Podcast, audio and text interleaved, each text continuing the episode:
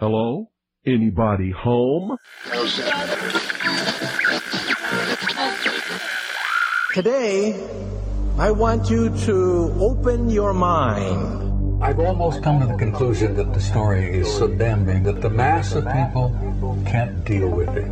We are in process of developing a whole series of techniques to get people actually to love their servitude. We face a hostile ideology, global in scope, atheistic in character, ruthless in purpose, and insidious in method. For we are opposed around the world by a monolithic and ruthless conspiracy that relies primarily on covert means for expanding its sphere of influence. To change the minds and the attitudes and the beliefs of the people of the world, and especially the United States, to bring about one world socialist totalitarian government. The potential for the disastrous rise of misplaced power exists and will persist. It has patterned itself after every dictator who has ever planted the ripping imprint of a boot on the pages of history since the beginning of time. If you can get people to consent to the state of affairs in which they are living, then you have a much more easily controllable society than you would if you were relying wholly on clubs and firing squads and concentration camps.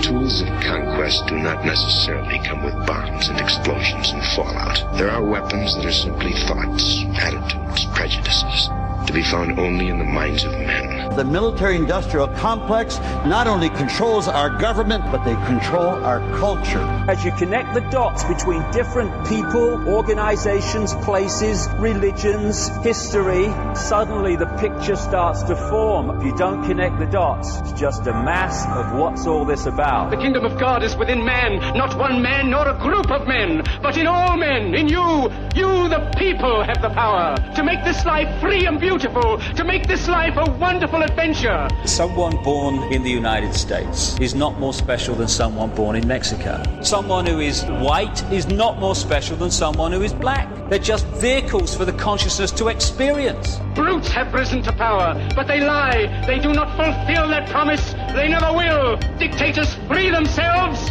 but they enslave the people. War is peace. Freedom is slavery. Ignorance is strength.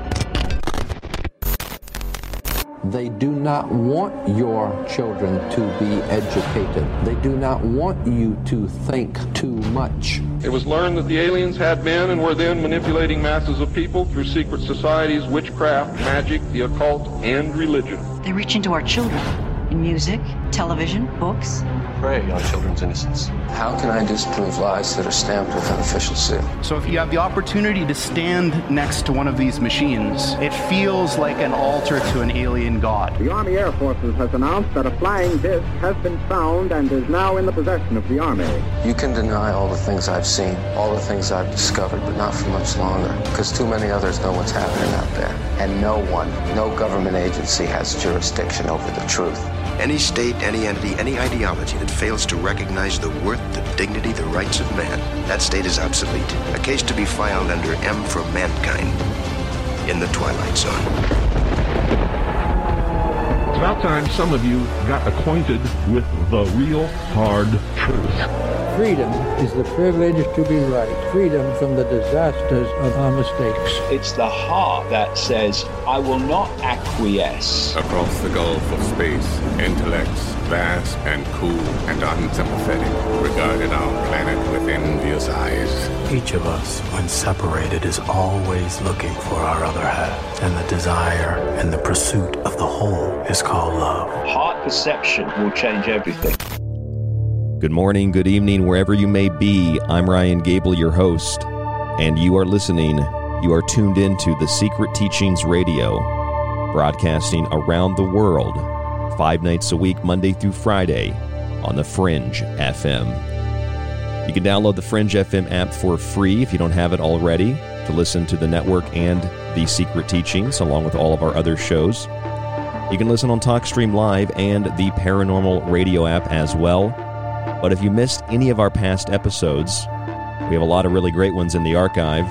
Oops, they did it again. I'm a slave for you, the Britney Spears show we did last week, the show on Delta Farce, and our first Olympic show, Light a Cauldron, Extinguish a War. All those shows from last week. The week before, last week, the Lady in Red Lingerie show, which did very, very well, along with a show on eugenics. All of those shows from the past two weeks in the archive at thesecretteachings.info. If you missed those shows, you can subscribe to the archive on the site and get access to those shows to download and stream them along with every show that we do here on The Secret Teachings, going back years in the archive. Even if you're not a subscriber, you can get access to some of the older shows and some of the free archives that we have up for sample shows and shows on health. I've had a couple of listeners suggest making a few more free archives that are very small with some shows that have com- common similar themes.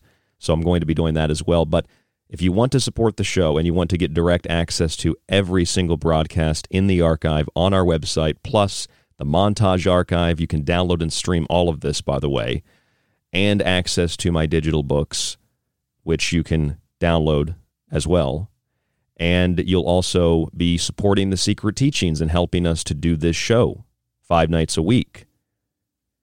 Just go to the website www.thesecretteachings.info, click on the subscribe tab at the top of the page, and you will be able to subscribe to the archive that way, weekly, monthly, or yearly.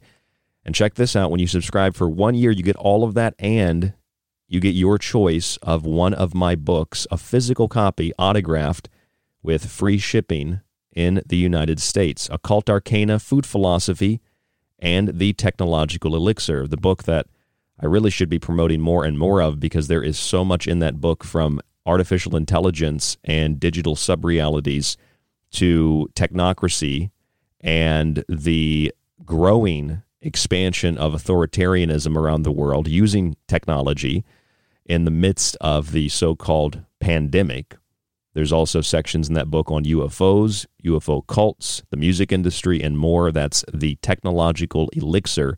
But if you want to understand the basis for the occultism that we use to analyze things on this show, like the lady in the red dress or the symbolism of the rose, all of that and more, in the most unbiased way that I'm able to write it, is in my book, Occult Arcana.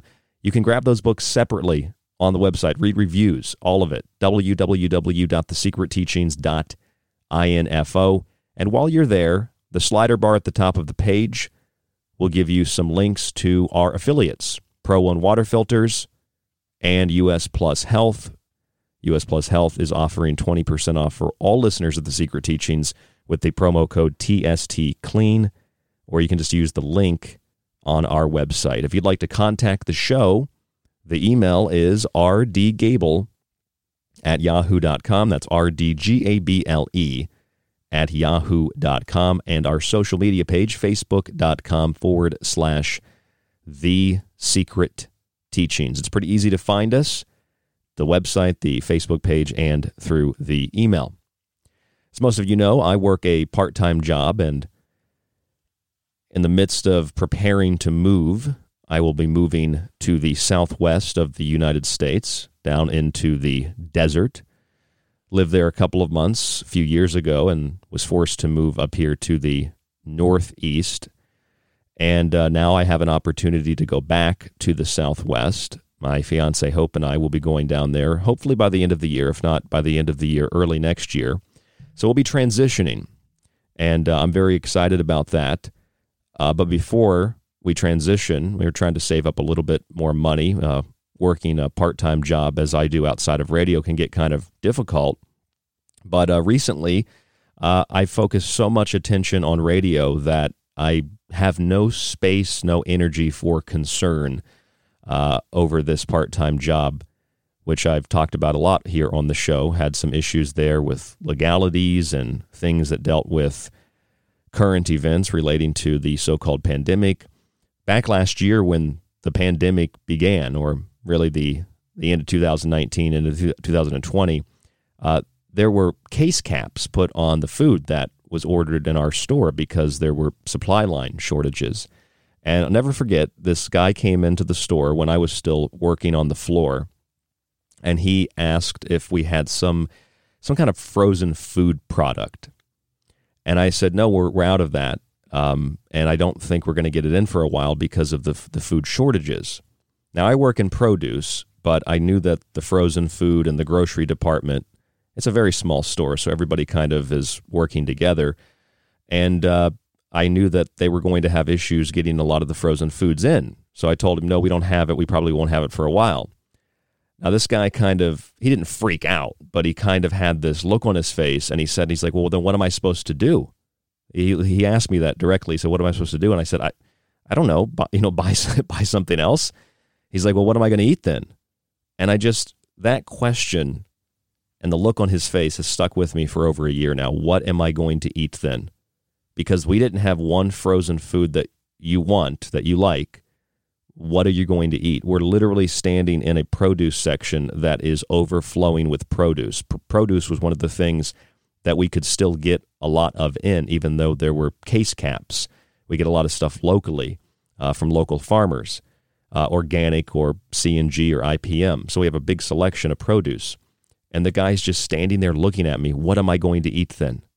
Now, this was around the time last year, early last year, where people were starting to getting get into a jog toward the, the the running that was the panic buying, and then of course the toilet paper and all that uh, was part of it. And I'll never forget that because I, I, I thought in that moment there's so much food. And I know I discussed it on a show last year, early in the year, that there might be food shortages here in the United States, but overall, there's still going to be access to food. It just might not be the food that you want to eat or the food that you would normally buy, but there's going to be access to food.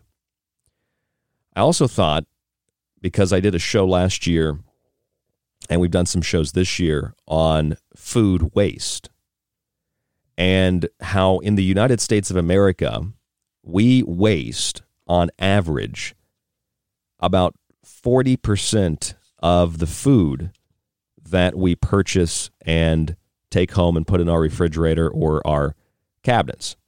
There have been numerous studies and articles over the years about food waste in the United States. One back in 2016, half of all U.S. food produ- uh, produce is thrown away, new research suggests. That's due to the demand for fruit and vegetables that look quote unquote perfect you know, they'll throw bananas out if bananas don't have the right curve. Uh, and that's at the source of the grower, not even the grocery store.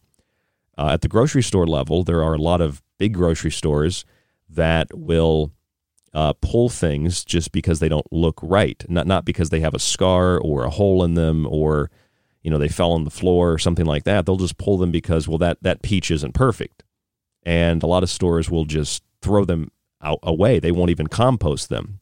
Uh, our store composts them, but they uh, there's so much of the food now that uh, a lot. Sometimes it goes into compost. It fills the compost bin up, and we don't have anything else to do with it, so we end up throwing it in the trash. Uh, and even working at a store like this, there's only really a handful of us who take a lot of the free food home and it's perfectly fine food. Uh, we pull things with uh, scars or with holes in them, but but overall, um, you think about big grocery stores like I, I think about Wegmans here in New York or Publix down in the South or Kroger or Giant Eagle or stores like um, uh, uh, there's a bunch of other stores I've been to like Natural Grocers. They're they're a very big uh, grocery store chain. Uh, but like Fred Meyer, they have a huge produce section. Like the, the ones with big, big produce sections, is the amount of food that is thrown out, the amount of food that is that is wasted on a daily basis um, is staggering. It's it's really hard to comprehend. I work at a small store, and the food waste is hard to understand. It's it's really hard to to process and comprehend. I can't imagine what it is at a bigger store. And uh, you know, over the years, as I said, there have been a number of reports that have come out over the amount of food that is wasted in the United States. And by extension, that also means that farmland and uh, water is also wasted. Uh, time and energy, resources is wasted in the production of this food. You know, uh, people that grow celery, uh, they'll cut down the stalks of the celery and leave not for celery hearts, that's even worse, but just for regular old celery, they cut the tops and they'll pull uh, pieces off the side and cut part of the bottom off. You you end up with like um, you know a smaller percentage of the actual stock of bro- uh, of of whether it's actually broccoli. Uh, a little slip there in my train of thought, but uh, broccoli or um, uh, celery, uh, and then if you do the celery hearts, you get like thirty percent of the actual the actual plant that was grown. It's a very small percentage, and the rest of that just lays in the field and goes to waste. Uh, sweet potatoes, any kind of potato, it just goes to waste. It's not pulled up out of the ground. And now, I don't necessarily say waste in the sense that um, we need to uh, talk about climate change and the environment. Uh, I think the problem is an individual who purchases way too much, therefore creating a demand for those products and then that drives the usage of more water and the the usage of more land and more resources to produce those products for which the average person in the United States goes home and they end up getting rid of about 40% of their produce. Now, I'm guilty of that, uh, not 40%. If I'm buying it, maybe 10% goes to waste. And uh, Hope and I compost as well. Um, I've been wanting to do that for a while. She finally got me into doing the compost. But uh, you know, the average person doesn't mean the average person's a bad person, but the average person wastes about half of the food that they purchase and bring home.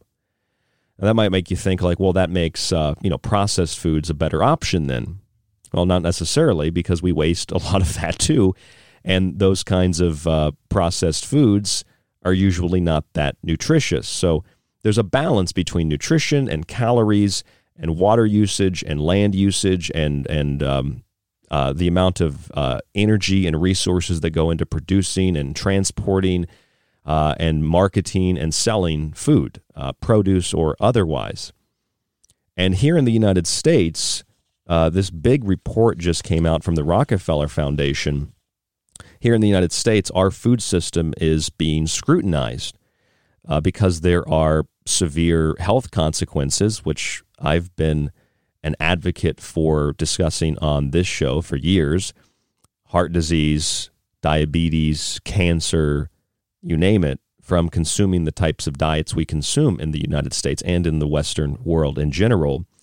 And the Rockefeller Foundation agrees with that. They also say that there are climate consequences of the American food system as well. And although there certainly are climate consequences, they neglect to talk about pesticides, herbicides, and insecticides.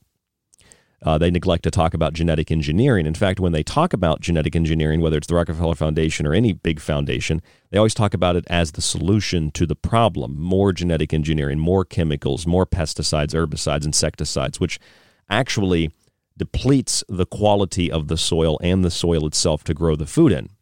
It decimates topsoil every cycle, every season. It's not sustainable. So, why exactly are these groups like the Rockefeller Foundation and uh, non governmental organizations and environmental groups suggesting, some of them, not all of them, that GMOs and chemicals are the solution to create a more sustainable environment? It actually creates a less sustainable environment, more, more uh, of an unsustainable environment than we already have in terms of food production. So, why suggest that? Other groups are more environmental in a classical sense and they just want people to you know they want people to live their lives and you know bathe in patchouli oil and live out in the woods and uh, not wear deodorant. And uh, i think there's a balance between the two uh, perceived extremes. Now while we discuss the american food system and it's in the news uh, internationally americans eat too much and there's consequences to that. Venezuelans and cubans and north koreans and you know, pretty much any communist country or any authoritarian regime that tries to plan the economy sees their citizens starve and sees their citizens not only in need of food, but in need of electricity, in need of medicine, in need of ways to communicate because governments like the Cuban government have shut down the internet due to recent protests. We need to have some perspective on this, and I'm going to give it to you tonight. I'm Ryan Gable. This is The Secret Teachings. It's no food for thought crime. This is The Fringe FM. We'll be back. Attention, you are tuned into restricted airspace. Tune out immediately. This is the Secret Teachings Radio on the Fringe FM. If you enjoy the Secret Teachings and want to hear more while supporting the show, visit the website thesecretteachings.info and subscribe to our show archive. As a yearly subscriber, you can download and stream every show after it airs and get access to the digital versions of each one of Ryan's books. The show offers weekly and monthly subscriptions, or for $50 a year, get access to the archive, montages, and digital books at a discounted price. Just visit thesecretteachings.info and click on the donate button at the top of the page. Your subscription supports the secret teachings, the Fringe FM, and you. Alex Exum. My name is Alex Exum, and you're listening to the Fringe FM. Hey there, I'm Ryan Gable of The Secret Teachings, and like my show, I like to associate with people and companies who are passionate about taking steps to a healthier life. Pro One Water Filters brings you simple to use systems for the home, business, and even the shower. They filter fluoride, heavy metals, and more, and their shower heads stop chlorine from being vaporized and inhaled. I've personally used their systems now for five years, and they're worth every penny sincerely. Our other affiliate, US Plus Health, is a small American company specializing in hydrogen peroxide solutions, isopropyl alcohol, and hand sanitizers with no additional ingredients like ethanol, chloride, or methanol. They use 100% U.S. materials at an FDA registered facility. Their simple, non toxic formulations are both safe and gentle. They evaporate quickly and leave no residue or stickiness. They're even recommended by the CDC, FDA, and WHO as opposed to other toxic chemicals like QACs. Find links to these affiliates, Pro One Water Filters, and US Plus Health on our website, www.thesecretteachings.info for links, or visit usplushealth.com and type in the promo code TST CLEAN. Do you want to know more about this strange and weird reality we live in? Join me, Jess Rogie, the host of the Rogie Report, where we explore the unrevealed. Every Wednesday night, live at 6 p.m. Pacific, 9 p.m. Eastern, here on the Fringe FM, KTLK Digital Broadcasting. This is Kev Baker of The Kev Baker Show, and you're listening to The Secret Teachings with Ryan Gable. The truth is out there, and so are we. KTLK, Digital Broadcasting, The Fringe FM. This is Michael Strange from Troubled Minds. Did you hear that scientists recently discovered radio waves coming from Proxima Centauri? Well, I cannot confirm nor deny. We are broadcasting from that neck of the woods. You are listening to KTLK, The Fringe FM. You're listening to The Secret Teachings. For more information on the show or to contact Ryan, visit thesecretteachings.info or email Ryan at rdgable at yahoo.com. Hello, folks. This is Jordan Maxwell. My website is jordanmaxwellshow.com, and you're listening to The Secret Teachings. Excellent shows. Keep listening with your host, Ryan Gable. If you want the most unique blend of subjects anywhere on radio, from parapsychology, pop conspiracy, parapolitics, the paranormal, and symbolism, look no further than The Secret Teachings, airing Monday through Friday right here on The Fringe FM. Our topics, themes, and perspectives are not bogged down by rhetoric or ideological collective associations. It's just raw thought and consciousness. Check us out by visiting our website at thesecretteachings.info or the network fringe.fm. People are lining up for food. That's a good thing. The World Food Program is warning that by the end of this year, it could have to feed the most people in the agency's history, nearly 140 million. That's 40 million more than they expected pre COVID. In a new report, it warns that COVID 19 has exacerbated already existing crises like climate change and displacement from war. For those already in need, the hungry and starving, COVID 19 is accelerating their nightmares. Cubans taking to the streets, protesting protesting food and medicine shortages. Riots and looting for almost a week, South Africa is trying to slowly get back on its feet. But now the challenge is meeting food demand. Protests are breaking out across Cuba and being supported by Cuban Americans in the U.S. Demonstrators are demanding change as they're forced to deal with food shortages and price hikes, all as the country suffers from the coronavirus. This is a problem. The supermarkets which kept the nation fed during lockdowns now find their supply lines under pressure. Infant and maternal mortality have risen dramatically, and anemia, according to one recent report, now impacts 62% of Venezuelans. The letter calls on Boris Johnson to intervene to avert critical supply chains failing at an unprecedented and unimaginable level. It adds supermarkets are already reporting that they are not receiving their expected food stocks. I'm a fan of wearing a mask, and I hope you are too. No mask, no soup. You know, it's funny, sometimes American journalists talk about how bad a country is because people are lining up for food. That's a good thing. In other countries, people don't line up for food. The rich get the food and the poor starve to death. No soup. That's a good thing. No food for you. I'm Ryan Gable. This is the Secret Teachings radio broadcast. The total health and climate consequences of the American food system cost three times as much as the food itself. A new report from the Rockefeller Foundation documents how the United States spends over $1 trillion a year on food. But when you factor in the impacts of the food system, whether it's biodiversity loss, healthcare costs, climate change, etc., it's over $3 trillion. This is according to the Rockefeller Foundation. I find this really interesting for a couple of reasons. The Rockefeller Foundation says the health impacts are the biggest hidden cost of the food system, with more than $1 trillion a year spent on health related items paid for by Americans, an estimated $604 billion of that to disease, hypertension, cancer, diabetes, etc., all linked to diet. Now, I agree with the Rockefeller Foundation. That is the biggest hidden cost of our food system here in the United States and in most of the Western world. If you look at places like Okinawa, up until a few decades ago, uh, Okinawans were the longest living people on the planet. Once they had been introduced to a Western diet, their life expectancy and lifespans declined sharply, dramatically. I agree with the Rockefeller Foundation. You might not have expected to hear that out of my mouth, but I agree with the Rockefeller Foundation. The biggest hidden cost of the American food system or Western food systems is all of these preventable diseases.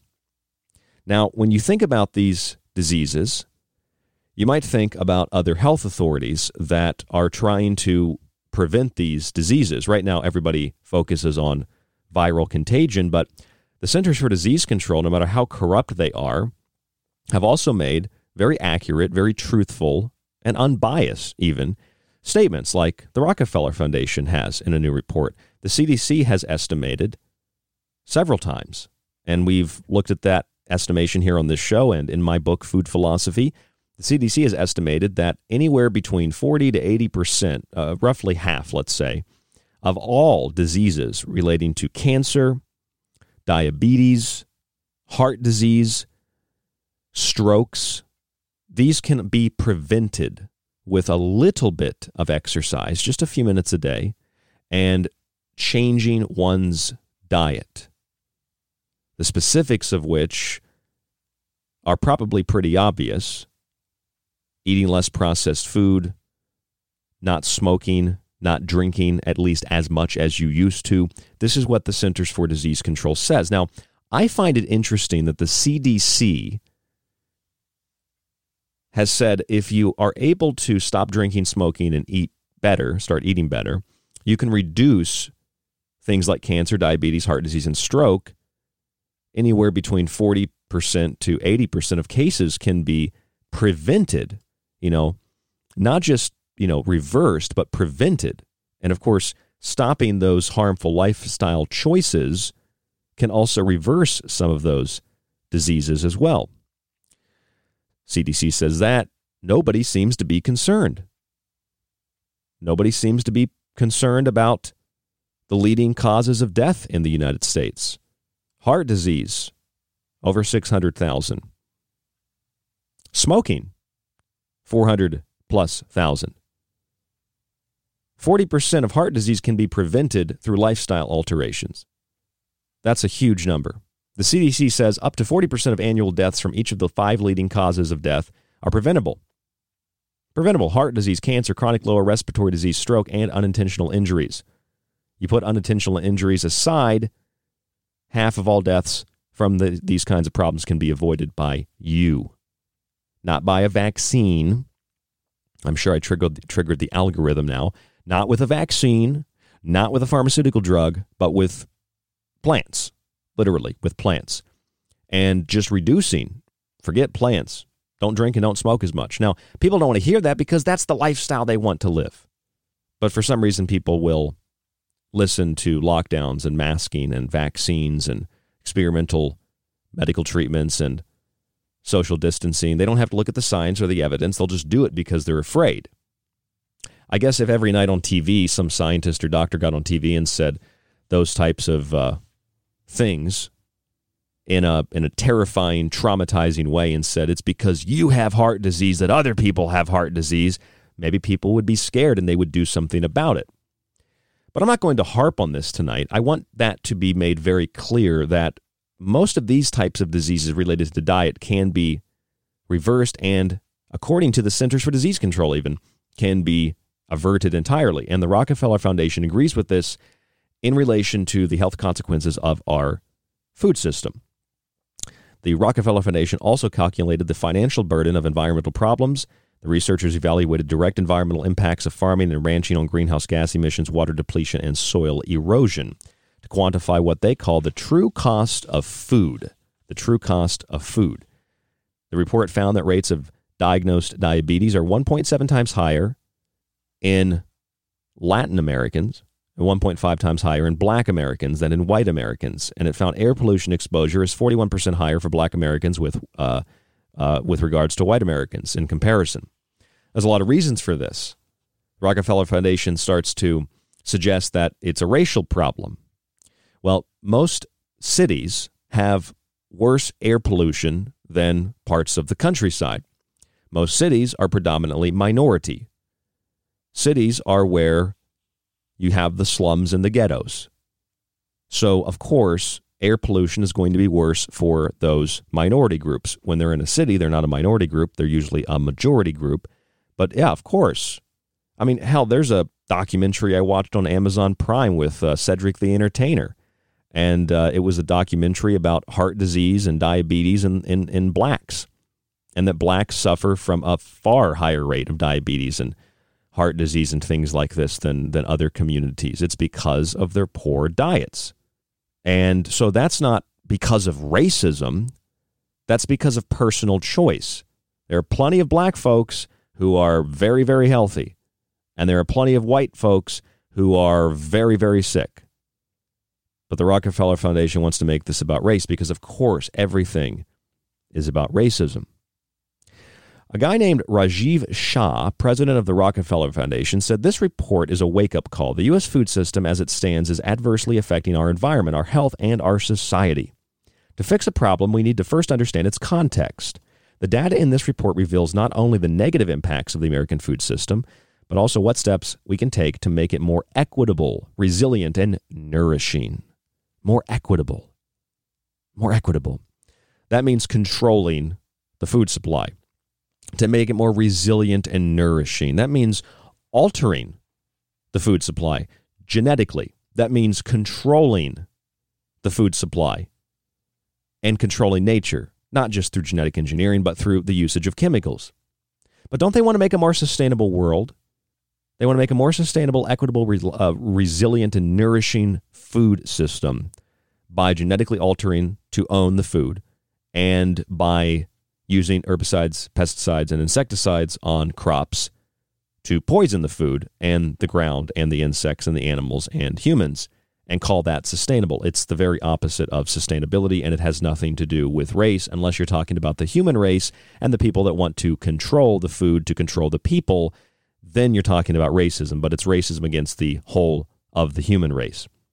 According to this report from the Rockefeller Foundation, if U.S. rates of diet related disease were reduced to similar rates in countries like Canada, healthcare costs could be reduced by $250 billion a year. This would require the food industry to focus on creating healthier foods and adhering to more rigorous regulations for the marketing of unhealthy foods. Now, that I agree, I agree with 100%. There should be strict regulations on unhealthy food. And it's not that the government should prevent you from buying a soda. I think that's preposterous. Or the government should prevent you from buying those Cheez Its. I think there should be more information awareness to start with, and there should be more regulation of the marketing for unhealthy foods and there should be subsidies not for cash crops like corn and not for sugar and high fructose corn syrup, which comes from corn. There should be subsidies for vegetables, subsidies for fruits, subsidies for grains, not so that they're grown as a cash crop to be turned into processed foods, but so they get to your table so that you can get them in their original form. If there were more subsidies for these things, yeah, it might hurt some farmers, but it would also help other farmers. And it would help the general public.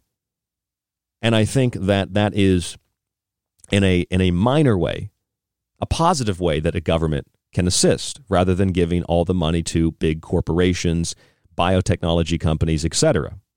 So I agree with the Rockefeller Foundation in that regard.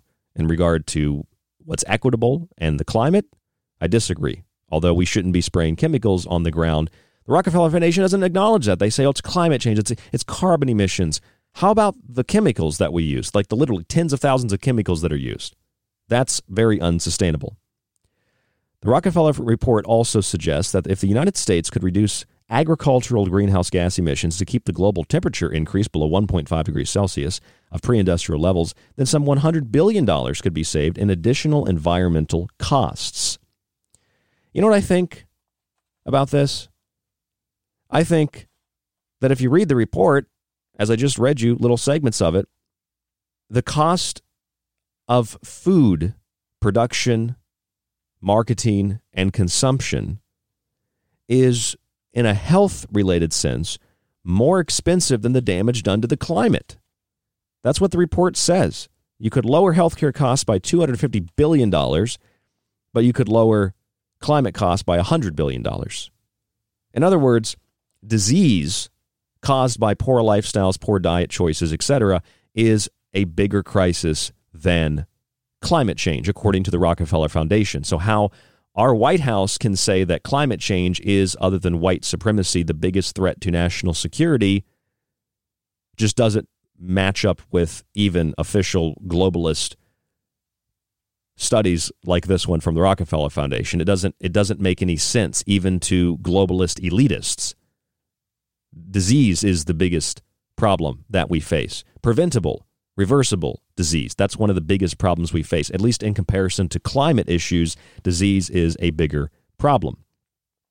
But this is really where this report from the Rockefeller Foundation goes. Melissa Ho, a senior vice president at the World Wildlife Fund and an advisor on the report for the Rockefeller Foundation, had this to say, and it's a very common theme that we're going to look at tonight. Here's what she said COVID exposed so much that was broken. But building back better, pretty sure I heard that somewhere, means supporting producers and connecting the dots to health, environment, and business viability for farmers. No mention of the government subsidies given to those who farm cash crops, which even without chemicals deplete the soil. It helps to shave off topsoil every season, every cycle, just using the same crop in the same ground over and over and over again. Uh, if you're not uh, rotating your crops, uh, no mention of insecticides, pesticides, herbicides. No mention of atrazine. No mention of glyphosate. No mention of dicamba. No mention of the multinational biotechnology corporations that aim to alter, patent, and own the food that you consume. No mention of Bill Gates owning more farmland than anybody else in the United States or having major investments in fake meat products, which are made out of soy, for which Bill Gates has hundreds of millions of dollars invested in through biotechnology companies. No mention of that. Just black people are sicker than white people, and we need to create a more equitable food system. That's what the Rockefeller, report says.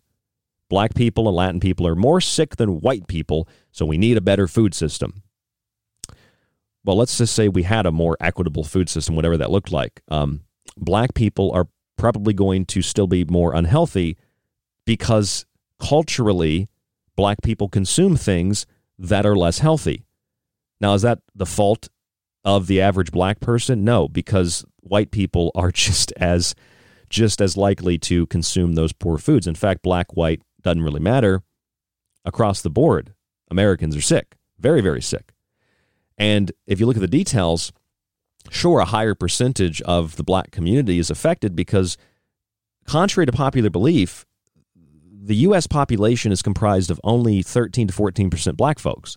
So if half of the black population, six, seven percent, is suffering from diabetes and heart disease, you know, uh, in comparison with uh, the majority white population, which although it's about 40% uh, with obesity and things like that, diabetes, onset diabetes and heart disease and whatnot, um, that's still, you know, if it's six, 7%, uh, let's say, let's say it's 7% to make it more than half. Uh, that means the black community suffers disproportionately to the white community. But there's less of the black community, and there's a heavier focus on those foods culturally, and there's a compression of the black community.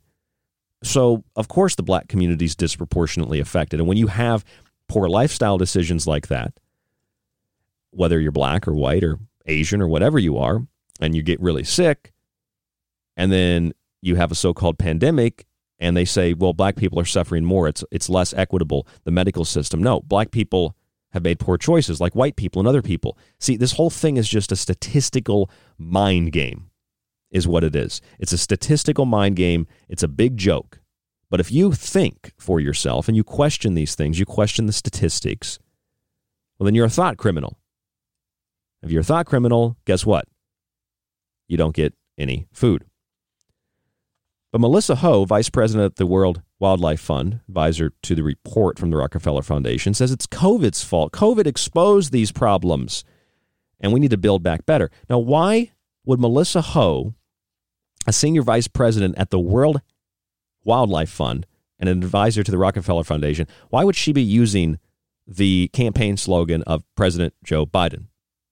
Can anybody explain that to me? Why would this woman be using the campaign slogan of the current White House administration? Building back better. Maybe it's because that's not really the slogan that Joe Biden picked out in a genius, a genius and, and coincidental fashion to really show the American people we can build this country back after Donald Trump destroyed it. I mean, Joe Biden's a genius, obviously. Well, what it really is, is it's just globalism. It's the World Economic Forum. It's the United Nations. It's a talking point. It's a bulletin. It's a buzzword. A series of buzzwords. Build back better. Actually, it's an old communist Chinese slogan to build a better socialist world. And there was a name for that too. It was called the Three Banners. The three red banners, just like the three red banners on the Biden Harris campaign logo.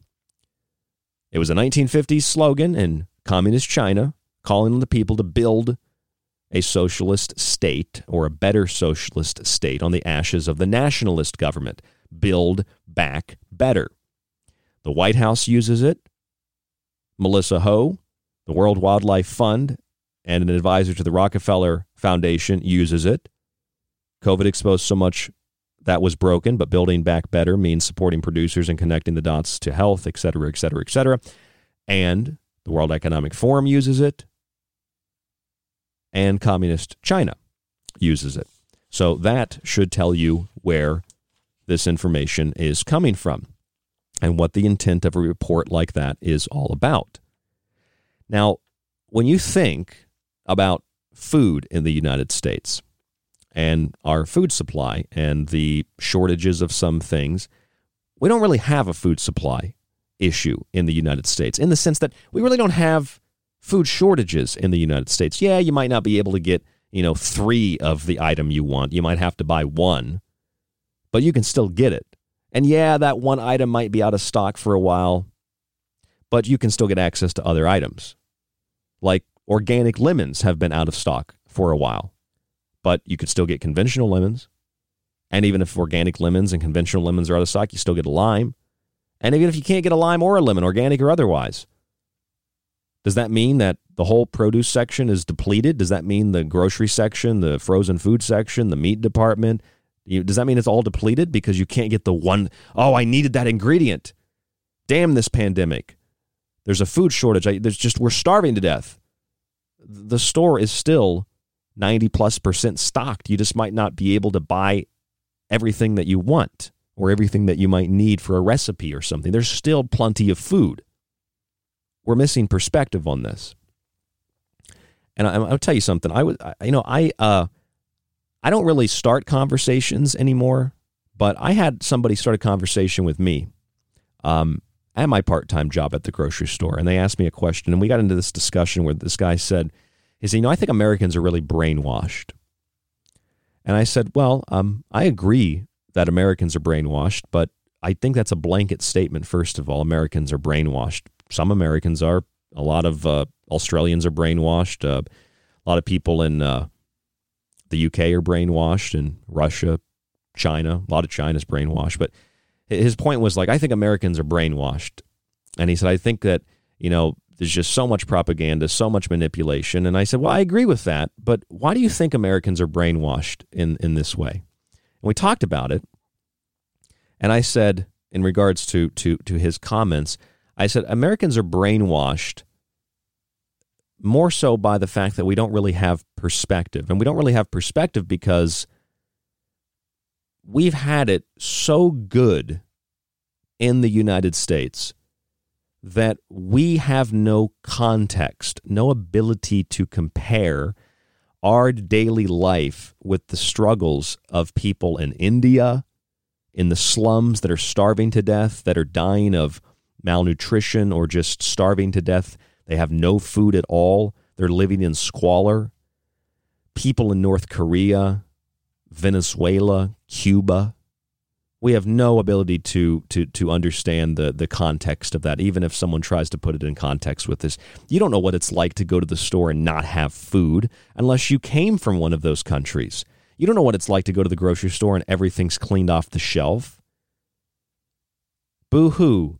There isn't Charmin Ultra toilet paper. You might have to buy Angel Soft. Oh my God, you can only buy one. Yeah, most Americans don't have that perspective because we've lived in a country where we have an abundance of resources. We have an abundance of options.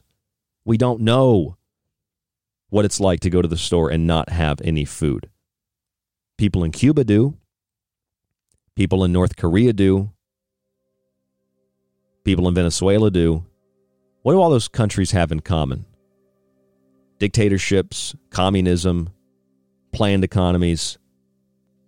And yet, these are the solutions, in effect, being proposed to fix the Western system, to fix the United States, a socialist, communist, planned economy, which leads to people dying of starvation, having no medicine, having no electricity, Maybe running water is a thing, but it's not purified, it's dirty running water.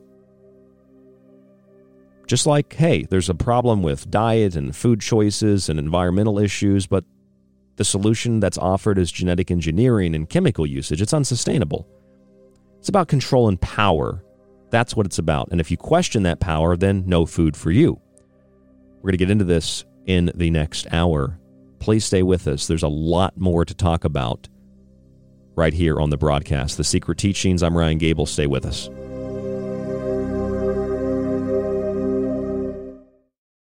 Lifting the veil and peering into the abyss should only be done with the proper tools. Get them right here on KTLK Digital Broadcasting, The Fringe FM. And don't forget to download the Fringe FM app for free for your mobile device. Do you like the secret teachings and Ryan's passionately balanced approach to subjects from food and health to the entertainment industry and the occult? Then check out Ryan's books available in PDF and softcover with free shipping in the United States. For a practical, balanced, and unique look at the food industry, vaccinations, the theories of disease, and geoengineering, grab a copy of Food Philosophy. For a deeper look into artificial intelligence, UFO cults, black goo, and pacts made with the devil in the music and entertainment industry, have a look at the technological elixir.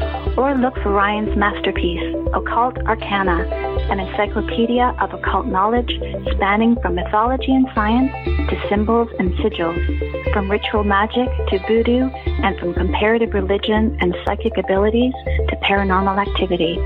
All three books can be purchased on the website at thesecretteachings.info, where you can read reviews from other authors and radio hosts around the world. Just visit thesecretteachings.info dot info. Hey there, I'm Ryan Gable of The Secret Teachings, and like my show, I like to associate with people and companies who are passionate about taking steps to a healthier life. Pro One Water Filters brings you simple to use systems for the home, business, and even the shower. They filter fluoride, heavy metals, and more, and their shower heads stop chlorine from being vaporized and inhaled. I've personally used their systems now for five years, and they're worth every penny sincerely. Our other affiliate, US Plus Health, is a small American company specializing in hydrogen peroxide solutions, isopropyl alcohol, and hand sanitizers with no additional ingredients like ethanol, chloride, or methanol. They use 100% U.S. materials at an FDA registered facility. Their simple, non toxic formulations are both safe and gentle. They evaporate quickly and leave no residue or stickiness. They're even recommended by the CDC, FDA, and WHO as opposed to other toxic chemicals like QACs. Find links to these affiliates, Pro One Water Filters, and US Plus Health on our website, www.thesecretteachings.info for links, or visit usplushealth.com and type in the promo code TST CLEAN. The truth is out there, and so are we. KTLK, Digital Broadcasting, The Fringe FM. Are you thinking about creating a podcast but don't know where to start? Do you really want to have to learn all this stuff? Individual track processing, enhance and improve sound quality, edit out those awkward pauses and slips, mix multiple clips and tracks, back volumes, deliver consistent sound, live podcast production, show notes and SEO optimization, episode upload to hosting, live call screening, balance levels and loudness measure broadcast standards, full branding packages, logo design, podcast site, website, show artwork. Or do you just want to get on the mic and get your ideas out there? The Fringe FM team is here to help with all of your podcasting, audio and video production needs. From simple podcast to audio enhancement, our professional production staff will make it easier than ever to create the podcast you desire. Visit thefringe.fm, join our team, and get jump started on your podcast today. Everything is awesome. Everything is cool when you're part of a team. What are you doing on Wednesdays? I want to invite you to join me, Jess Rogie, the host of The Rogie Report, where I provide commentary and invite guests on to talk about UAPs, conspiracies, current events, nature of reality, consciousness, and of course, the paranormal. Listen to The Rogie Report every Wednesday live at 6 p.m. Pacific, 9 p.m. Eastern here on the Fringe FM, KTLK Digital Broadcasting. For a lot longer than most podcasts have been around, The Secret Teachings has been at the forefront of unique investigation into both the mundane and the extraordinary. Critical thought and controlled speculation allowed us to determine that the much anticipated UAP report would be vague, unexplained, and would simply imply the need for defense against national security threats. We determined that sonic weapons were the cause of Havana syndrome a full year before CNN acknowledged the same. We told you about the mind controlled magic, sex slavery, and intellectual theft in the music industry long before Britney Spears spoke out about her conservatorship, and we've been removed from radio for refusing to censor our show over international child trafficking networks and sex cults long before Epstein didn't kill himself.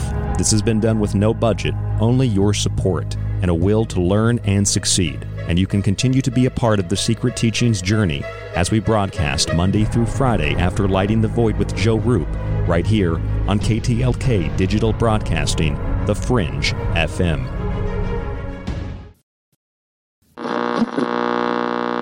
KTLK Digital Broadcasting, The Fringe FM brings you exclusively The Secret Teachings with Ryan Gable. People are lining up for food. That's a good thing. The World Food Program is warning that by the end of this year, it could have to feed the most people in the agency's history, nearly 140 million. That's 40 million more than they expected pre COVID. In a new report, it warns that COVID 19 has exacerbated already existing crises like climate change and displacement from war. For those already in need, the hungry and starving, COVID 19 is accelerating their nightmares. Cubans taking to the streets, protesting food and medicine shortages. Riots and looting for almost a week, South Africa is trying to slowly get back on its feet.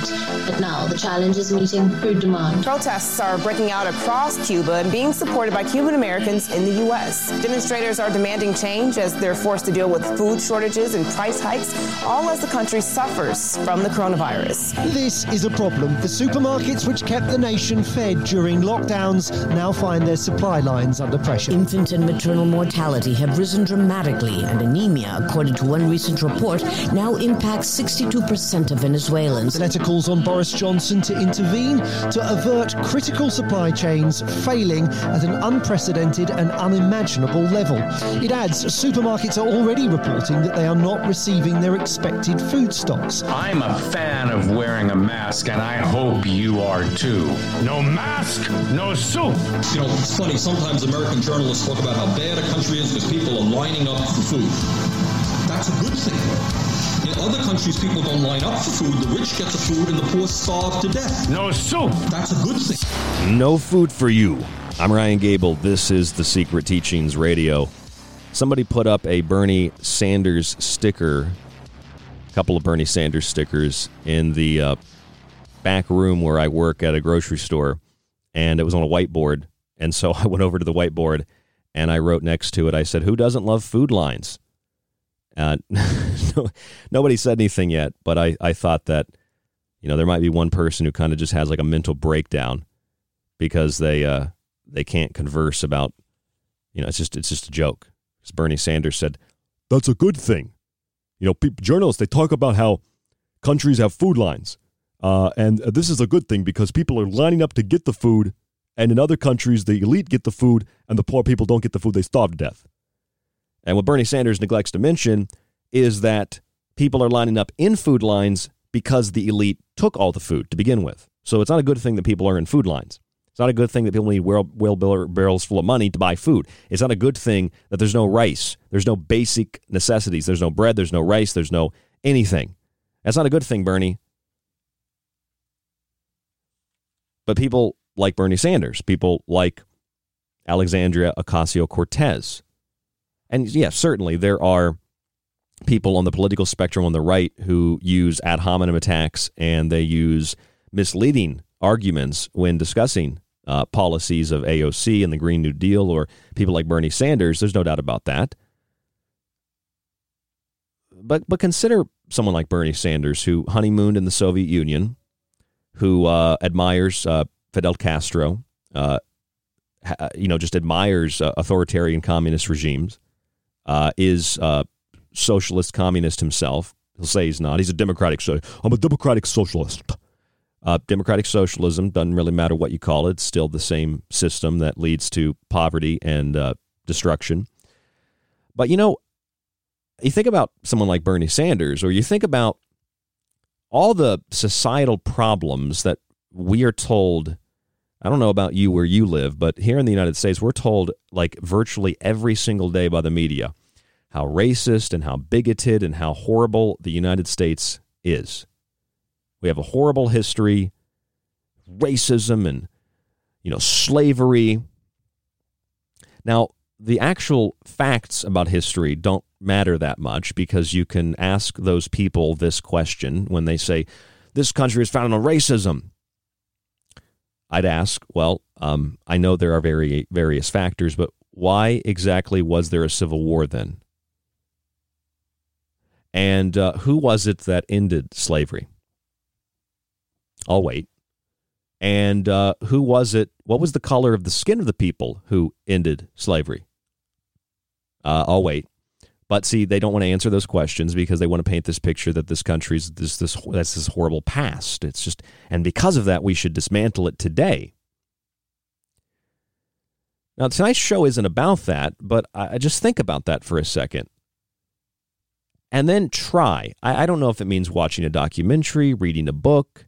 Try to imagine what it's like to live in Cuba or in Venezuela or in the Soviet Union or in Hitler's Germany or North Korea or Mussolini's Italy uh, imagine what it was like for all those Ukrainians who starved to death. Imagine what it was like for all those Chinese, about 40 plus million of them, that starved to death under Mao's reign of terror. I read a book series recently, a three part book series written by a man named Frank Dikötter and uh, this book series, uh, the first one uh, I think is in the series is Tragedy of Liberation, and then there's Mao's Great Famine, uh, and then there's the Cultural Revolution. It's a really great book series, and in this uh, series of books, uh, which come right out of the Communist Party archives, one of the first times a journalist has been able to get in there and, and get access to all that. I think Frank lives in Hong Kong. There are you know, tons and tons and tons, like thousands of reference points to party archives, uh, where they discuss uh, the things that were happening uh, after the revolution, or during, or after, during, uh, before, during, and after the revolution, and uh, you know, a lot of the things that are documented in this book series include things about uh, food shortages and how the government demanded more and more of the food, and when they didn't receive it, uh, rather than admitting that they were wrong about a planned economy being the best way to run uh, an economy, uh, they just demanded more. And so the local cadres would get together and they would boost the numbers to pretend like there was more food being produced. The government kept taking more and more of it, and people started to starve to death. Uh, literally, tens of millions of people starved to death under Mao's planned economy system. And in one of the books, it's a very good, good Chinese history book. Uh, the author writes about how Mao was living in this big house with a heating system and people waiting on him hand and foot. And he had you know all the meat he could want all the meat he desired all the food he desired while literally millions of people froze to death in little huts ate leather belts or ate mud which um, turned to, you know, sludge in their stomachs like rock and they died, or people that ate out of desperation the the roofs of their little huts, and um, that's a hard thing to conceive of living in a more civilized country, a, a more first world country. It's hard to conceive of. Have you ever been so hungry that you ate dirt? You ever been so hungry that you tried to eat your roof? You ever been so hungry that you ate your dog? Don't say things like that. Dogs are our friends. Really? Dogs are your friends. Why do you put them on leashes and why do you tell them what they can and can't do? Oh, because humans have dominion over the animals. You know, that I'm digressing from the point, but would you eat your dog? You wouldn't eat your dog, would you? Because you love your dog. And the Chinese are barbarians for eating dogs. Really? Well, some people think that you're a barbarian for eating a, a cow. But again, I'm digressing from the point. The point is, would you eat your dog if you were hungry enough? You probably never been hungry enough to consider eating your dog, have you? I haven't been. I haven't been hungry enough to consider eating just a random animal I see running down the street. So you can't talk, and I can't talk about what is happening to people in places like Cuba or South Africa or North Korea or what has happened to people in the past in the Soviet Union or the Ukraine or China because we have no perspective. We have no ability beyond recognizing it to put this into context with how we live our lives. You don't know what it's like unless you've lived in one of those countries. You don't know what it's like to go. No one has ever gone to Walmart and there's no food on the shelf. That's never happened in the United States of America. There might be shortages of things, but you can still get other things. There's still an availability of products. When's the last time you went to Albertsons or Kroger or Giant Eagle or the Piggly Wiggly and there was no food? Where people were rioting in the streets demanding a cup of rice. When's the last time that's happened in America? Oh, Ryan, there's been food shortages in the past. No, I don't mean food shortages where you can't get your favorite lean cuisine meal or your favorite Hungry Man meal or your big bag of potato chips. I mean, there's no food. Or there's such a limited amount of food. It's the first 10 people into the store get the food, and then they get stabbed in the parking lot by an angry mob who also wants the food.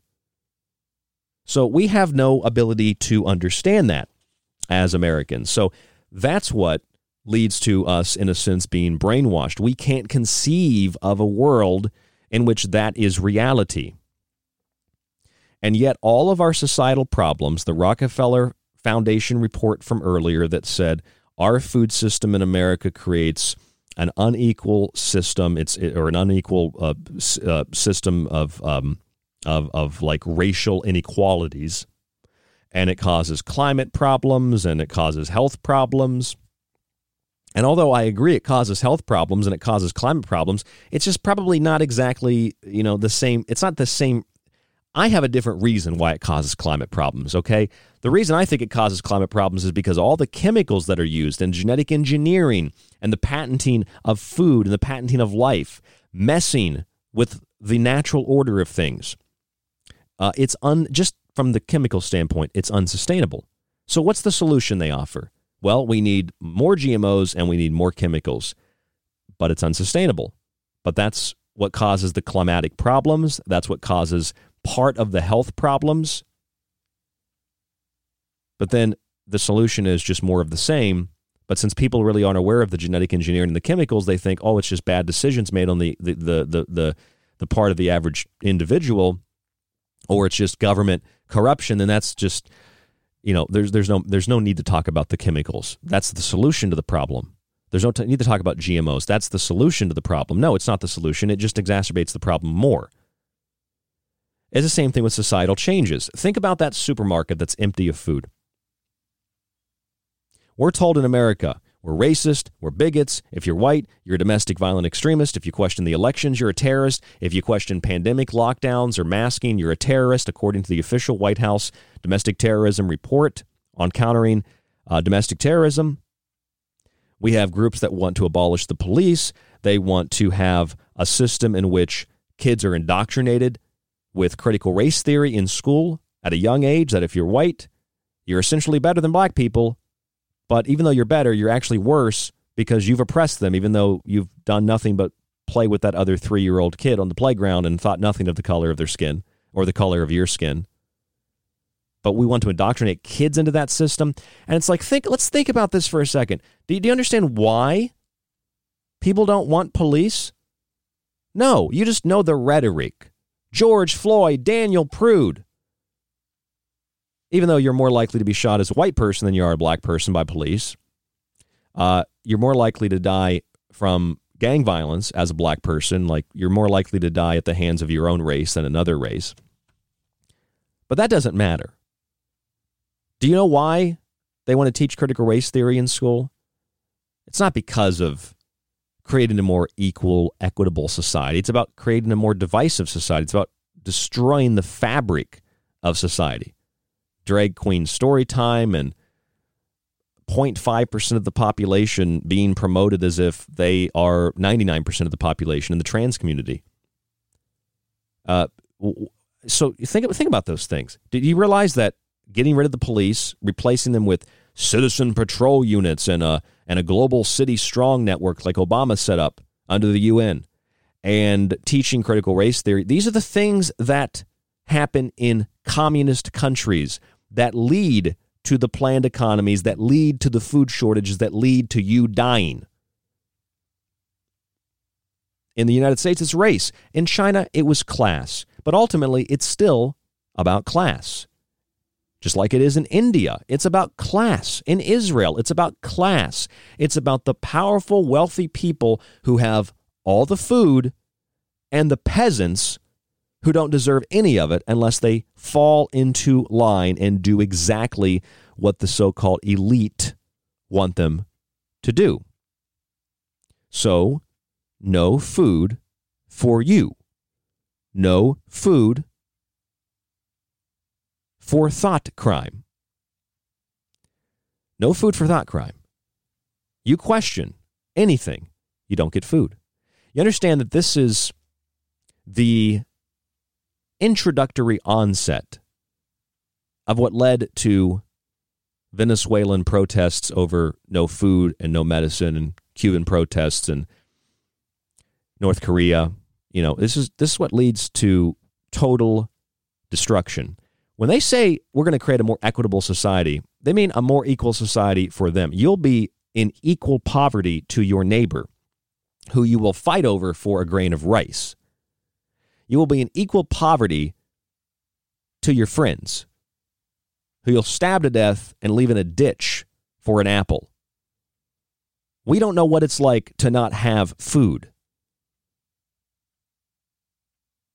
We think we know what it means to be good people. We don't want police. Get rid of the police. That is until an anti police group finds itself in a counter protest and then they start calling for the police to help them. Well, if you get rid of the police, you replace them with Gestapo, you replace them with secret state police, you replace them with the Red Guards. You teach kids critical race theory in school when otherwise they wouldn't look at each other as different, and they're going to fight amongst one another, just like that episode of King of the Hill with that diversity class in in, uh, in Bobby's uh, uh, Bobby's school.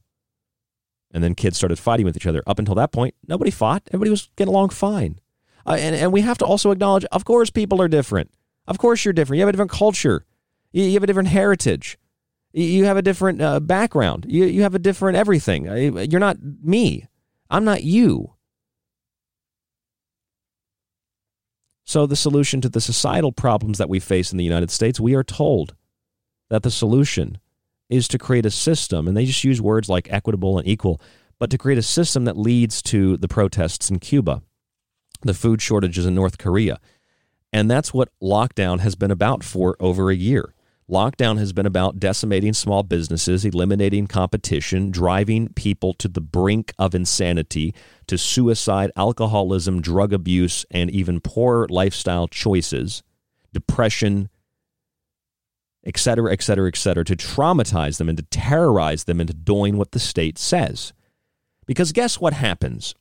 Eventually, it's not that the Democratic National Party working or convention working with the Democratic Party working through the White House decides to censor your text messages on an individual phone by phone, case by case basis. And once you have three strikes against you, they shut off your phone plan through the telecommunications companies. No, it's not just that reported on by Politico. It's not just The Hill reporting that Facebook is going to allow you to report your neighbors for suspicious behavior. It's not about censorship. At the end of the day, if you allow this system to unfold and you speak in a way that the government doesn't like, no food for you. Right now, it's no social media post for you, no text message for you, no friends for you, social distance, get away from people, don't talk to people, don't communicate. Like in Canada, they're going to keep the lockdowns going in Canada officially because they don't want people to spread misinformation. That's official. You do what the state tells you to do, or you don't get food. Let's look at what's happening in North Korea, shall we?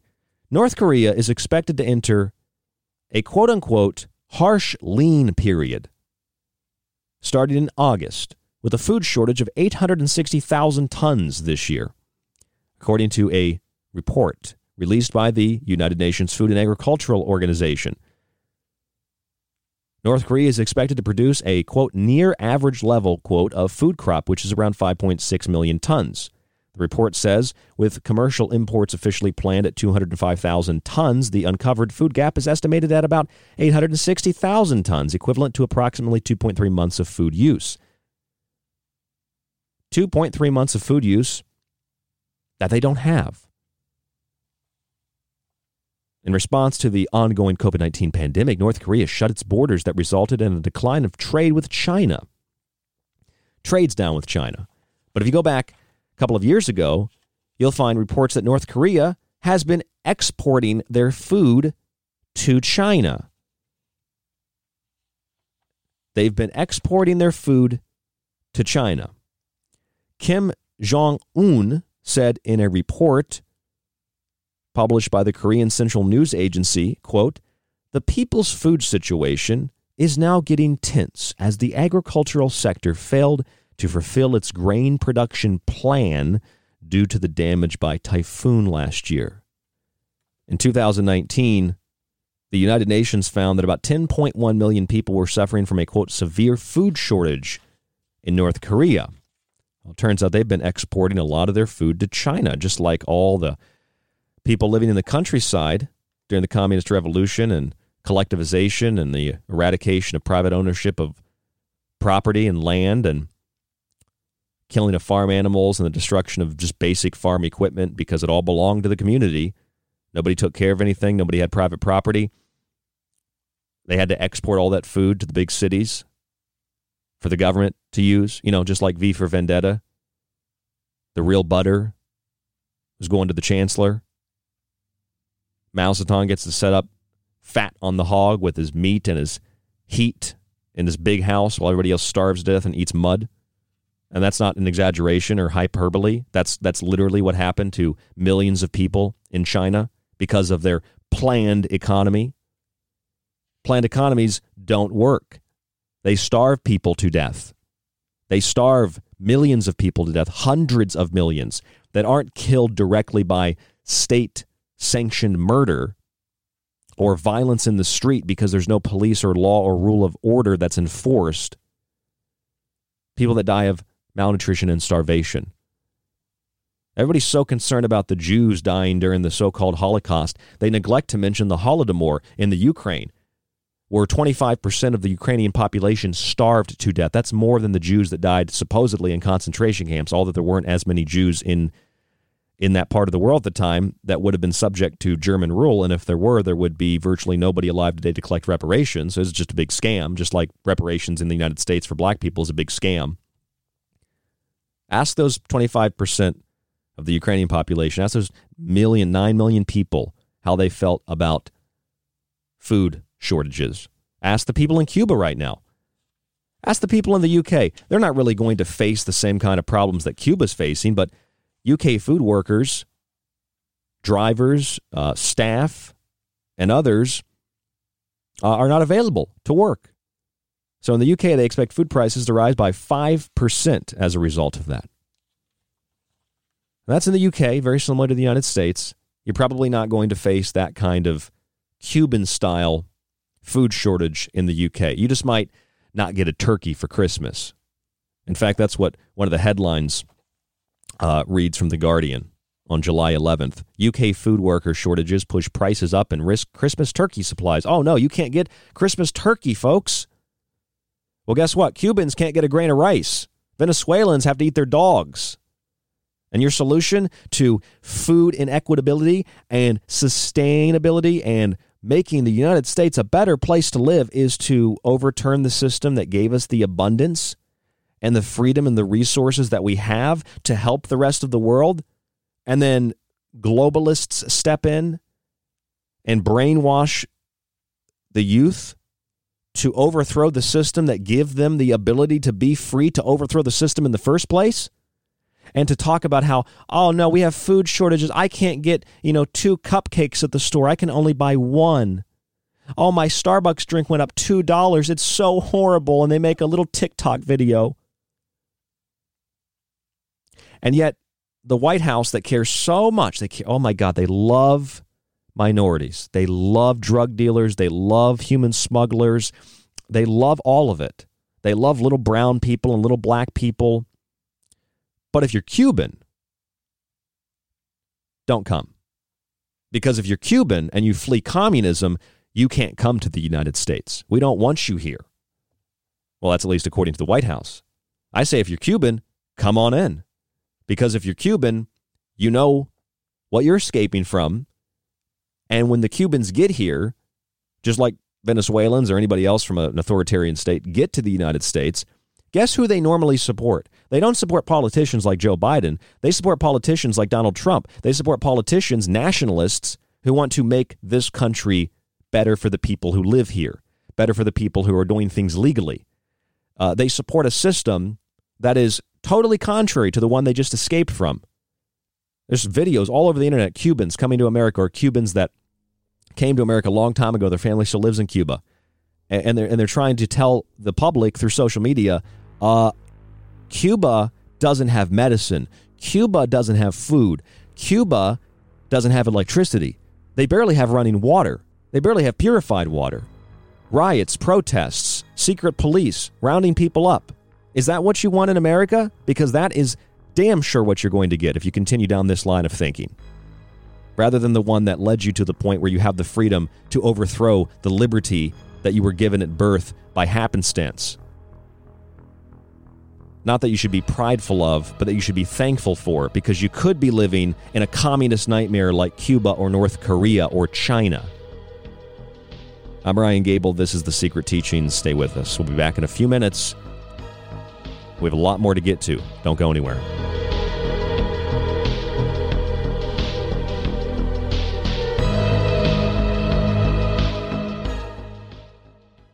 You could listen to this. And again, you know, people say David has no evidence, David has no evidence, but. I hate this channel. Or you could listen to The Secret Teachings with myself, Ryan Gable, five nights a week on The Fringe FM, and join us to explore the outer limits of history, symbolism, parapolitics, and more. We'll explore a little of everything, but don't take my word for it. I'm kind of like you. I'm a last of a dying breed, a generalist. That's thesecretteachings.info and The Fringe FM. If you're interested in all things that include the occult, from witchcraft to voodoo, and from mythology to alchemy, then why not check out the book Occult Arcana, complete with hundreds of beautiful images? Maybe you want to look at technology, black goo, UFOs, and demonic pacts made in the entertainment industry. Check out the technological elixir, black goo, transhumanism, and invoking AI. Or if that's not enough and you want a practical look at food, lifestyles, and ingredients, even those in your pet food, with free solutions to better health, then check out Food Philosophy. All three of these books are available in softcover or PDF at www.thesecretteachings.info. That's where you can read reviews, see pictures, and even order yours today. It not only supports the secret teachings and Fringe FM, but most importantly, it supports you. Hey there, I'm Ryan Gable of The Secret Teachings, and like my show, I like to associate with people and companies who are passionate about taking steps to a healthier life. Pro One Water Filters brings you simple to use systems for the home, business, and even the shower. They filter fluoride, heavy metals, and more, and their shower heads stop chlorine from being vaporized and inhaled. I've personally used their systems now for five years, and they're worth every penny sincerely. Our other affiliate, US Plus Health, is a small American company specializing in hydrogen peroxide solutions, isopropyl alcohol, and hand sanitizers with no additional ingredients like ethanol, chloride, or methanol. They use 100% U.S. materials at an FDA registered facility. Their simple, non toxic formulations are both safe and gentle. They evaporate quickly and leave no residue or stickiness. They're even recommended by the CDC, FDA, and WHO as opposed to other toxic chemicals like QACs. Find links to these affiliates, Pro One Water Filters, and US Plus Health on our website, www.thesecretteachings.info for links, or visit usplushealth.com and type in the promo code TST CLEAN.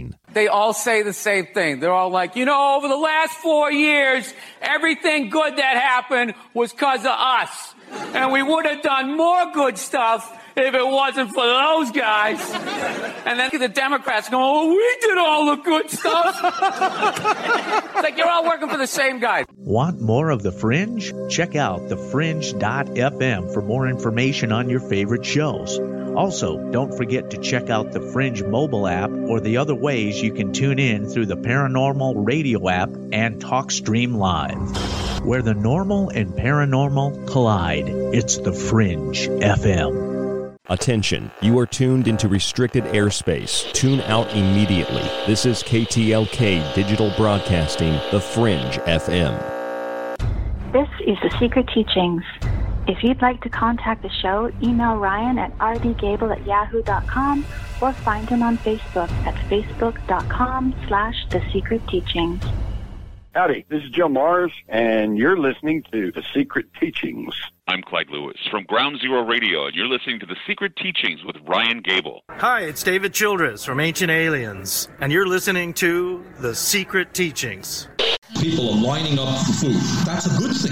The World Food Program is warning that by the end of this year, it could have to feed the most people in the agency's history, nearly 140 million. That's 40 million more than they expected pre COVID. In a new report, it warns that COVID 19 has exacerbated already existing crises like climate change and displacement from war. For those already in need, the hungry and starving, COVID 19 is accelerating their nightmares. Cubans taking to the streets, protesting food and medicine shortages. Riots and looting for almost a week, South Africa is trying to slowly get back on its feet.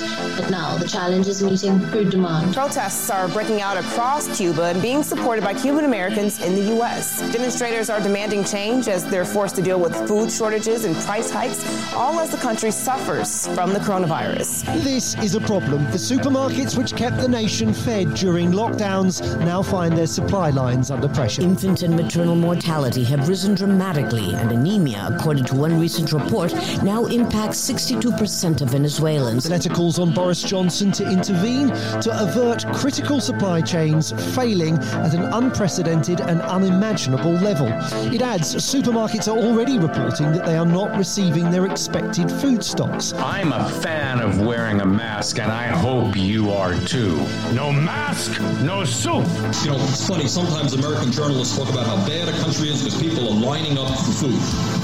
That's a good thing. In other countries, people don't line up for food. The rich get the food and the poor starve to death. No soup. That's a good thing. People are lining up for food because the rich and the powerful, like Bernie Sanders, took all the food.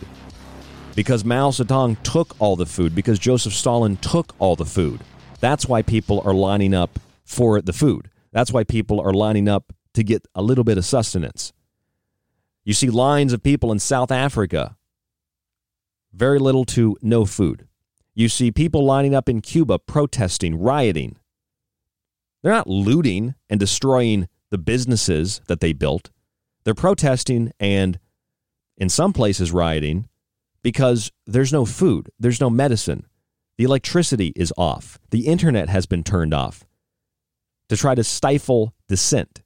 And the Cuban government says, President Miguel says, this is just an attempt by the United States to destabilize Cuba. And although there's a long history of the United States destabilizing governments from South America to the Middle East, my question is why are there so many Cuban Americans, whether they've lived here a decade or they just got here, who likewise are supporting the protests? Are they also paid for by the Central Intelligence Agency? Are the young Cuban folks that you see on social media saying, you come to America and you never see anything like an American supermarket. You've never seen anything like this before. The amount of, uh, of abundance, the options, the choices, the availability. There's no food in Cuba.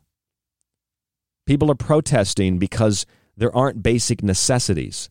There are basic necessities and there are protests as a result of planned economies and authoritarian regimes that will turn the internet off at the first sign of dissent so people can't communicate. Why do you think the Cuban government turned the internet off? The same reason that the Obama administration and the Biden administration are attempting to do the same through individual cellular phones. From the DNC to the telecommunications companies to big tech. They want to shut your phone off on an individual level for questioning things they don't like, whether it's the pandemic or it's an election result. They won't tell you, and you'll probably get banned or have your phone shut off for talking about what's happening in Arizona right now or in Georgia with all the election fraud. Still, July 2021. They won't tell you about that. You're not allowed to talk about that. You're a terrorist if you talk about that. The Cuban government shut off the internet so people can't communicate. Facebook censors, social media censors so people can't communicate. Not about what they ate last night or, you know, they just got a new puppy or they went on a date or they got married or they got engaged, but so people can't communicate and have an open discussion and share ideas that might threaten the power structure. And right now in the United States, if you question whatever the status quo is, guess what happens? People laugh at you, they yell at you, they mock you. It's how it always works with big government. But the further and further you get into a big government, big brother authoritarian system, and the more socialist, the more collectivized, the more planned your economy and system become, the more restrictive the authoritarians become. So now you get your cell phone shut off. And eventually, you get no food. You get no food because you didn't support the regime, or you get no food because there's just no food. And the government won't acknowledge that their little plan was wrong. That's what's happening in North Korea. Their planned economy, partly planned economy, is leading to food shortages. Harsh food shortages, 860,000 tons this year. No mention in the recent Newsweek article about food shortages in North Korea about how North Korea has been exporting a lot of their food to China. Oh, thank you very much for the food, North Korea. Because Xi Jinping needs some food. So North Koreans have to put the bill up. They, you know, they, they have to pay for it. Just like all the people in the countryside in the Communist Revolution had to give all their food and all their land and resources to the state. Thank you very much for participating in Communist Revolution. Now you die, scum. And they send the Red Guards and little 11 year old girls to stab you to death. You know what they did in China? You know what they used to do in China? They used to literally cannibalize people in the countryside. They would just boil people alive and eat them. Not even because they were starving, just because they were just hordes and mobs of, of angry Antifa like scum and thugs just roaming the countryside, roaming the cities, stabbing, raping, murdering, stealing, burning. Sound familiar to the summer of 2020? Getting rid of the police sounds similar to Red Guards and the Strong Cities Network and a global UN China run police force? How can anybody in their right mind think that this is even kind of a, a debatable subject? Especially as Americans. Americans that, that, that hate the country because, oh, we have a bad history and there's some bad stuff that goes on. Of course, there's bad stuff. We overthrow countries. You know, like it's, you know, it's just like flipping a quarter. It's very simple. Just flip the quarter, overthrow a nation, flip the government. Of course. Yeah, people had slaves in the past. Everybody's had slaves. Every country, there's slave there are more slaves today in the world than there were in the 1800s or the 1700s. In fact, your little phones that you use to film your TikTok, Instagram videos and to twerk on were made by slaves. And your Nike and your Adidas made by slaves. Made by slaves. But because they're not black slaves and because there aren't white plantation owners, I guess they don't matter, right? And that's just an awful thing to consider that that's actually at the root core of most people's belief systems. You know how many Muslims are in Chinese concentration re education camps right now? Millions of Muslims. Falun Gong taken off the street in unmarked vans and have their organs harvested for doing what? Meditating. Not protesting, not rioting, not looting, not pissing on pictures of Xi Jinping or Pooh Bear, but literally for sitting in a park meditating, you get your liver taken out. The white van rolls up like the I think it's like a that was that stride gum the commercial. They go, eh. this van rolls up, eh. and then they take the Falun Gong and they cut the organs out because you can't do yoga or protest, uh, you know, peacefully, even if you're not protesting. You want to pray in the park, your ass is going to jail.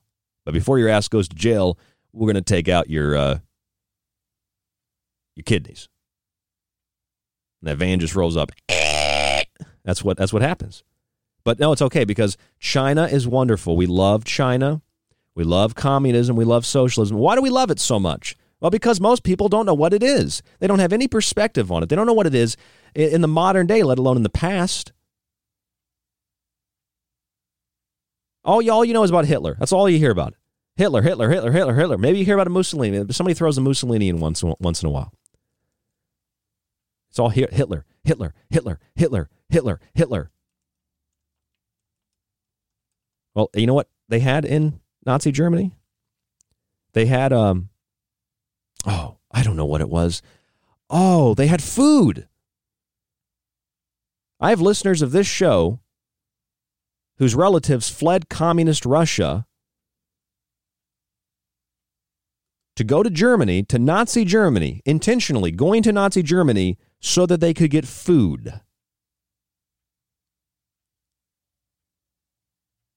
Because there's no food in communist Russia.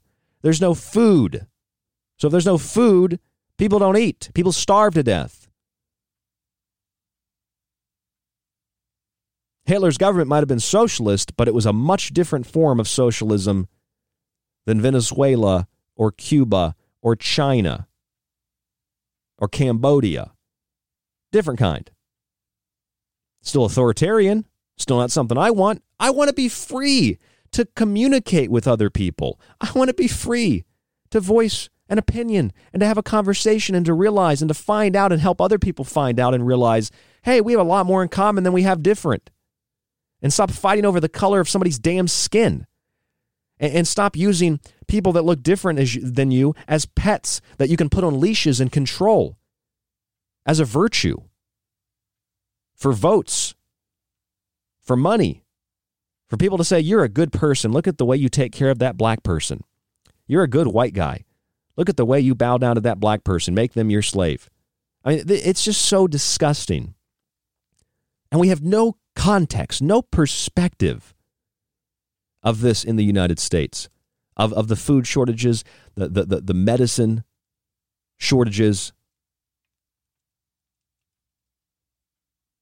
You're getting a taste of it, though. You're getting a taste of those uh, those electrical outages, aren't you? Huh? You hear about that in uh, Texas? You hear about what the federal government told the Texas power authorities to do? You know, we did a show on that called Red Star State. Natural gas companies were told to turn the power off during the Texas winter storm. Turn off that power. I mean, hell, we we looked at the the actual report directly from the federal government where they were t- telling them the turn the power off. And people died. There's your Green New Deal, folks. There's your wonderful save the environment policy. Turn the power off right when you need it. Charge people with smart meters more money for time of usage. Rip people off, scam people. That's the authoritarian system. And we have no perspective because we go to the store even when there's a food shortage and we have an abundance of food, the likes of which people in places like Cuba can't imagine, can't conceive. It's like an amusement park of food. It's just like you never even seen some of these foods before. I mean, hell, I work at a grocery store and sometimes we get things in food, produce I've never seen before, I've never eaten before. It's astounding. I mean, there are people at the business I work at that have never eaten a strawberry or a raspberry before. And uh, but they have an option to eat it because there's just an it seems like an endless supply.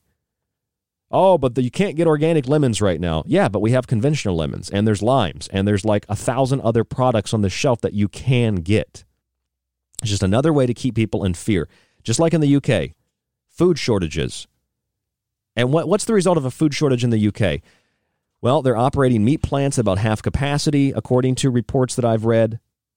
The fruit industry is is unable to produce as much fruit, or at least to get it out into the public because of the lack of truck drivers. So, what do they do? What do they do? They say, There's a horrible food shortage coming. You might not be able to have a turkey for Christmas.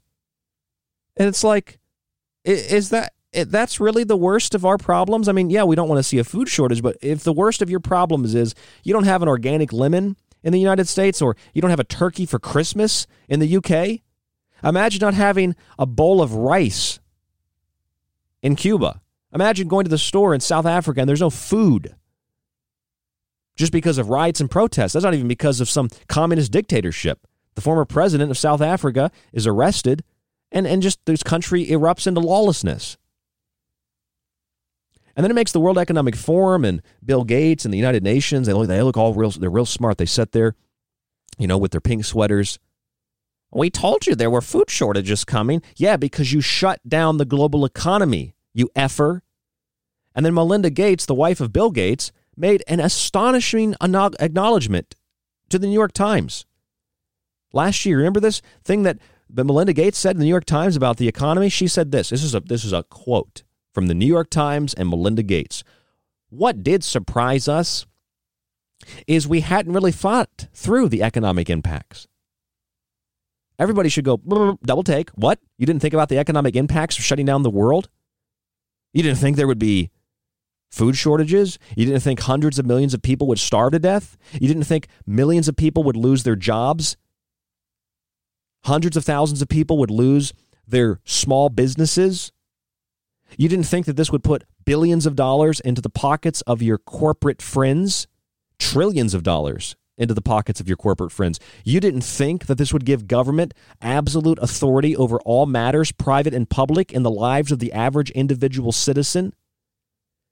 You didn't think that this would further suppress, oppress, and murder people in the third world and in countries like Cuba and Venezuela and North Korea, you didn't think this would give more power to the communist Chinese government by decimating the U.S. economy and other Western economies? You didn't think that this would have any economic impact, you disgusting, filthy witch? But Mel, uh, Bill Gates just disappears. And now Melinda Gates has has the perceptual control of because Bill Gates slept with some women outside of his marriage. Oh, what? What? You, you didn't? You, nobody thought Bill Gates was at an eyes wide shut party. That didn't cross anybody's mind. You know what that is? That's getting ahead of the open acknowledgement that Bill Gates was banging some kids. Is what that is at Epstein's Island. Oh, Bill Gates, he he he harassed somebody at Microsoft. Boo hoo. He grabbed somebody's ass at Microsoft. Some 20 something, 30 something year old woman. Oh no. Bill Gates, he just he had a hall pass. He went out and banged some uh, some older women. Okay, great. Well, what was he doing at Epstein's Island? There weren't a lot of older women there, and the older women that were there were holding down the girls so the guys could rape them, or they were participating in the orgies like the intelligence asset Ghislaine Maxwell, who does a Photoshop for Disney. You know, a photo op for Disney. Save the kids.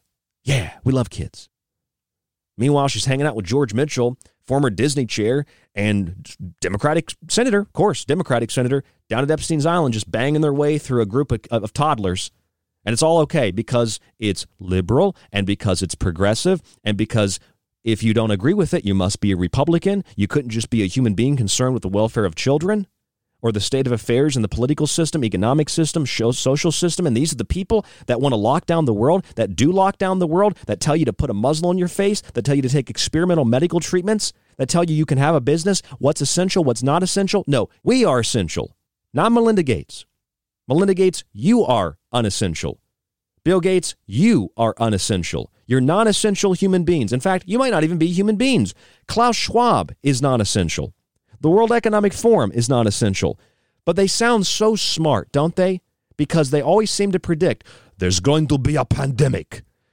And, and you know, there's going to probably be a pandemic and a lot of people are going to die. And then what happens? There's a, there's a pandemic that you organized and planned. You had simulations on it, but it makes you look real smart. Then they tell you a cyber attack's coming. There's going to be attacks on the food supply system. That's going to lead to food shortages. And then there's attacks on the food supply system. Oh my God, Klaus Schwab knew he can predict the future. No, you can't predict the future, Klaus Schwab. You plan it and then you say, this is going to happen, and then you do it. You know, if I go to the police and say, a bank in my town is going to be robbed next week because I'm planning to rob it, and the police say, okay, whatever. And then I go rob the bank, suddenly I'm right because I planned to go rob the bank. They planned for the cybersecurity attacks. They planned for the lockdown. They planned for the economic impact that leads to millions of people starving to death and losing their jobs. And, uh, you know, I don't know, they planned to decimate the world economy so they could build it back better. And that's the campaign slogan of the White House. That's even what Melissa Ho, Senior Vice President of the World Wildlife Fund, and advisor uh, to the Rockefeller Foundation said COVID exposed so much that was broken with the food system, but building back better is the solution. We, we, we just didn't know there would be economic impacts. What do you mean you, you didn't know there'd be economic impacts, you witch? What are you talking about? Of course you knew there would be economic impacts. You planned them. And then we come to this the final piece. Violence spreads in South Africa. North Koreans are suffering from about a million tons of food absence, food shortage. Little different than the UK food shortage. I'm sorry, you just don't get a turkey this Christmas. You don't have an organic lemon in the United States. But yet, people in places like Cuba, people in places like even in Hong Kong, facing Chinese oppression from the mainland, um, Venezuela, uh, protesters tend to do things that are a little bit bizarre and hard to understand for college kids here in the United States. They wave American flags. The Associated Press reported demonstrators in Cuba protest food shortages, rising prices amid coronavirus crisis. Thousands of Cubans marched against food shortages and high prices amid the coronavirus crisis and one of the biggest anti government demonstrations in memory. And they say, oh, it's because of climate change that there's replacement migration. It's because of climate change that people are protesting. It's because of coronavirus. There's going to be migration and there's going to be there's going to be countries that that fall apart. Uh, yeah, because you planned it. It's not because of climate change. It's not because of COVID-19. It's because you shut the world down. You did to the world economy on a macro level what the Chinese government does to their economy what the Cubans do to their economy, what the Venezuelans do to their economy. Not the average person, the government. They destroy and then they rebuild. And when they rebuild, five people have control and they get the meat and they get the butter and they get the chocolate and you get nothing, you peasant. That what it, that's what it means to create a more equal society. Make it more equal, make it more equitable. That just means everybody is equally poor. And so people in Cuba were going around chanting freedom, enough, unite, and waving U.S. flags. And according to one protester, quote, we are fed up with the queues, the shortages. That's why I'm here. Obviously, this whole thing's Donald Trump's fault because Trump posed imposed sanctions on Cuba. And uh, Joe Biden they're going to leave those sanctions there. Still Trump's fault, though. And the Biden administration says we don't want Cubans coming to the United States. Oh, isn't that wonderful? They love everybody. They just don't love you if you're Cuban because you're fleeing communism. Um, why do you think Cubans want to come here? Cubans could flee other places just because the U.S. is close. Maybe Cubans are coming here and others are coming here because they don't want to live in a country where there's no food, medicine, electricity, water, where the internet is shut off, where you can't communicate, where you get rounded up by secret police for having an opinion. Maybe that's why Cubans are coming here. Maybe that's why Biden doesn't want Cubans coming here. You don't want people to come here and to tell the rest of the American public that Biden's policies lead to what happened in Cuba that this slow but progressively quicker advance toward an authoritarian, collectivized state is what leads to the starvation. And the beginning of censorship leads to the mass death, murder, killing, starvation. A lot of people die. You can sit here and say, well, that's like it's just a red scare. It's all about communism. You're afraid of communism. We just need shirts. Communism kills is what we need. Communism kills, or refuse fascism, but with a big hammer and sickle on it. You think people in government care about you in a in a in a in a in a system like the United States has? We know people don't care about us. You think replacing that system with the Cuban system is going to be better? or the Venezuelan system, you better get ready to cook your dog up. There's no food, ladies and gentlemen. There's no medicine. There's no electricity. And you're getting a taste of that now. What happened in Texas, they want that everywhere in the United States. Rolling blackouts to save the climate, reduce carbon dioxide emissions. They want artificial food shortages or intentionally organized food shortages. Whatever you want to call it, artificial, organized, they want that because then they can control the food, they can control the people, control the oil, control the nations, control the food, control the people. You're going to see more of the rolling blackouts and the food shortage scares. It ain't going to stop. I'm going to play you a quick clip from a movie called Mr. Jones based on a true story about the Soviet Union and the mass indirect murder through starvation of Ukrainians. The Soviet Union is not the workers' paradise that was promised. It is not the great experiment that you read about in the press. Stalin has no stunning new achievements. Unless you consider killing millions of innocent people an achievement. Make no mistake, if we let him get away with this man made famine, there will be others like him. There's plenty of others like Stalin. They're alive and well today. There's actually a, uh, another clip I was looking for. I, I don't see it here in my uh, my audio file, but uh, Mr. Jones is talking to to George Orwell, and uh, Orwell says, uh, "But isn't this system better?" And uh, Mr. Jones says, "It's the same system of exploitation that we have other places. Here, in these countries like the Soviet Union, it's just more exploitation exploitation. It's just worse. It's not better. It's worse. So, sure, complain and bitch and moan about how bad the United States is or Western civilization and say, let's replace it with one of these other systems. These other systems are better. Nope, they're just the same governmental exploitation but they're worse. They're a lot worse. They're not having food worse. They're not having medicine worse. They're not having electricity worse. They're not having water worse. They're not having the ability to speak your mind worse or congregate with other people or to walk outside and breathe freely or to have bodily autonomy worse.